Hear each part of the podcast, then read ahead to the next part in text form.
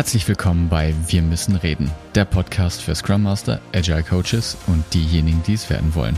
Und heute mit dem Impuls der Woche.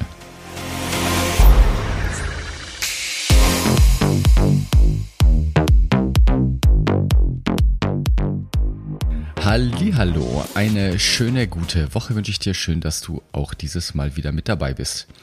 Am 7. April 2021 erschien in dem durchaus renommierten Nature Magazin ein Artikel mit dem Titel People Systematically Overlook Subtractive Changes, was ich äußerst interessant finde. Ich verlinke die Studie und den Artikel in den Show Notes. Was die Forscher und Forscherinnen dort gemacht haben, ist anhand einer Versuchsanordnung aus Lego die additive und subtraktive Lösungsfindung empirisch zu untersuchen. Und die Anforderung oder die Aufforderung hieß, verbessern Sie das nur auf einem Stein ruhende Dach mit Hilfe weiterer Legosteine so, dass die kleine Figur nicht zu Schaden kommt, wenn man einen Ziegelstein aufs Dach legt. Wie gesagt, ich kann jetzt über den Podcast leider die Anordnung nicht genau skizzieren, aber es ist quasi eine Lego-Platte am äh, Boden mit einigen ähm, quadratischen Steinen da drauf. Dann auf diesen, auf diesen, auf diesen Quader kommt dann oben ein einzelner Lego-Stein und darauf wieder ein ein Dach, eine große Platte und unten auf der Bodenplatte steht halt eben ein, ein kleines Figürchen. Und jetzt ist eben die Aufforderung an die Probanden, verbessern Sie das Konstrukt eben so, dass das Dach oben hält, wenn man einen Stein drauflegt und das Männchen, das Männchen unten halt nicht zu Schaden kommt. Das wirklich Erstaunliche daran ist, dass eben die meisten Menschen weitere Steine hinzugefügt haben, um das Konstrukt zu lösen. Und selbst wenn sogar die Aufforderung war, man dürfte Steine wegnehmen und es noch incentiviert wurde, sie haben 10 Cent pro entfernten Stein bekommen, sind trotzdem nur 20 Prozent mehr auf die Idee gekommen, Steine wegzunehmen. Und das finde ich absolut faszinierend. Und als ich das gelesen habe, beziehungsweise mitbekommen habe, sind mir noch ganz viele weitere Beispiele eingefallen, wo das in der Natur oder in unserem alltäglichen Leben und vor allen Dingen auch in Organisationen, wo ich gleich noch darauf zu sprechen komme, zu finden ist.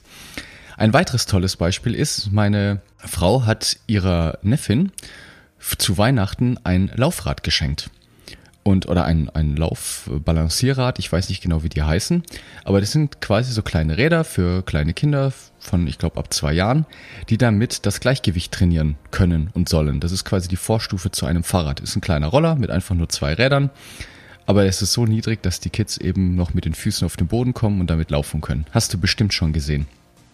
Es funktioniert genial, wunderbar. Das Geniale ist nur, es ist quasi das gleiche wie ein Fahrrad mit Stützräder, nur ohne Stützräder.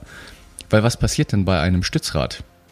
Das Kind setzt sich drauf, lernt zu fahren, aber es schult ja den Gleichgewichtssinn nicht. Deshalb haben die meisten Kids dann Schwierigkeiten, das Fahrradfahren zu lernen, sobald die Stützräder wieder weggenommen werden.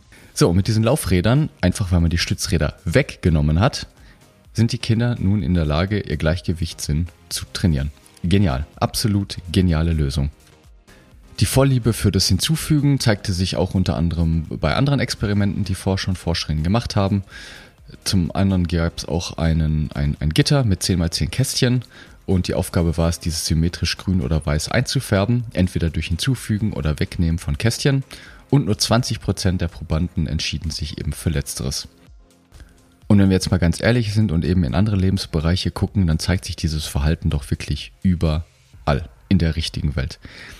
Immer bei Verbesserungsvorschlägen ist doch der Hang dazu, neue Sachen hinzuzufügen, anstatt Dinge wegzunehmen oder zu entfernen. Die spannende Frage ist jetzt natürlich, warum ist das so? Ne? Und da habe ich jetzt keine eindeutige Antwort zu, natürlich nicht. Nur ich glaube, dass es zum einen sozial anerkannt ist, weil etwas hinzuzufügen ist definitiv wohl kreativer, als was wegzunehmen. Darüber lässt sich jetzt streiten, aber ich meine, wer wird schon dafür gelobt, dass er etwas nicht getan hat? Es wird immer Verhalten gelobt, wo etwas zusätzlich getan wird, wo man Handlung sieht, wo etwas gemacht wird, wo etwas erschaffen wird.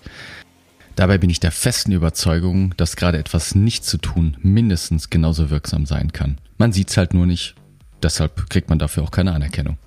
Eine andere Sache, die mir bei mir aufgefallen ist, und die kannst du ja gerne mal bei dir überprüfen, ist, dass mir zum Beispiel die Addition im Kopf viel leichter fällt als Subtraktion. Ich meine, du kannst ja einfach mal 12 plus 27 rechnen oder 27 minus 9 und dir mal überlegen, wo du schneller aufs Ergebnis kommst.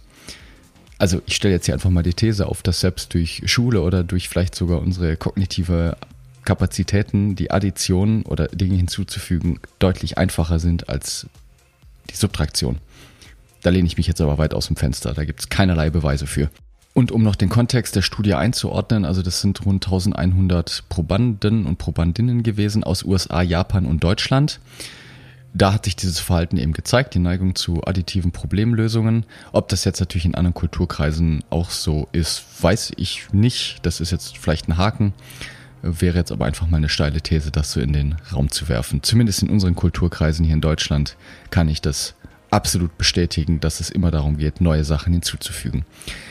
So, was machen wir jetzt damit?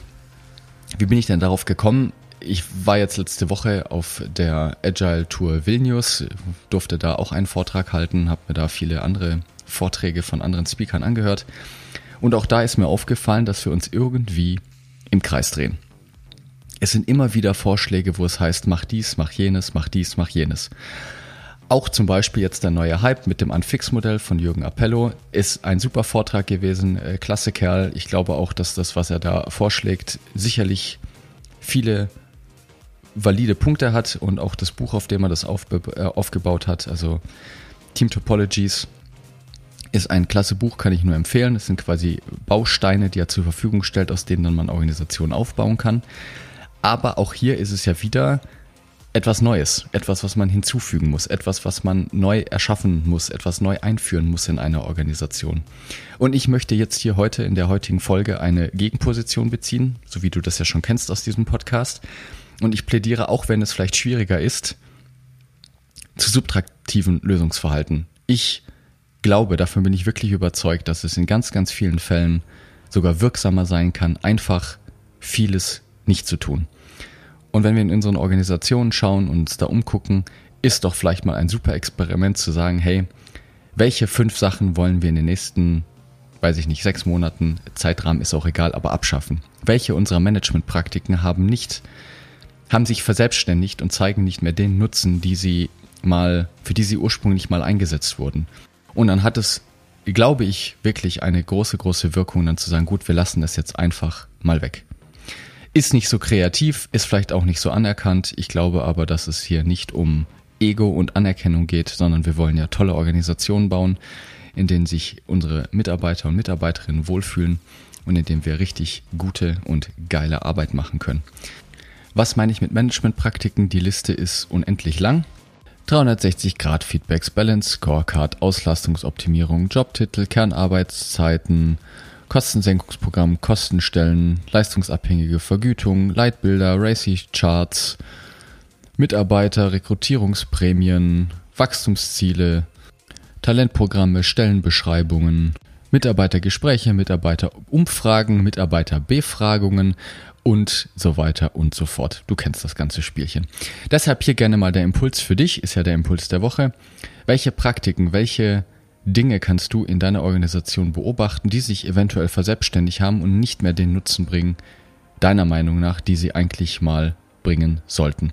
Und welchen Mehrwert würde es liefern, wenn man dieses Experiment einfach mal eingeht und diese Sachen weglässt? Ich freue mich auf deine Kommentare, deine Meinung. Schreib mir gerne eine E-Mail oder hau mich auf LinkedIn an. Ich freue mich auf deine Rückmeldung und jetzt wünsche ich dir eine fantastische Woche. Lass es dir gut gehen und bis bald. Dein David.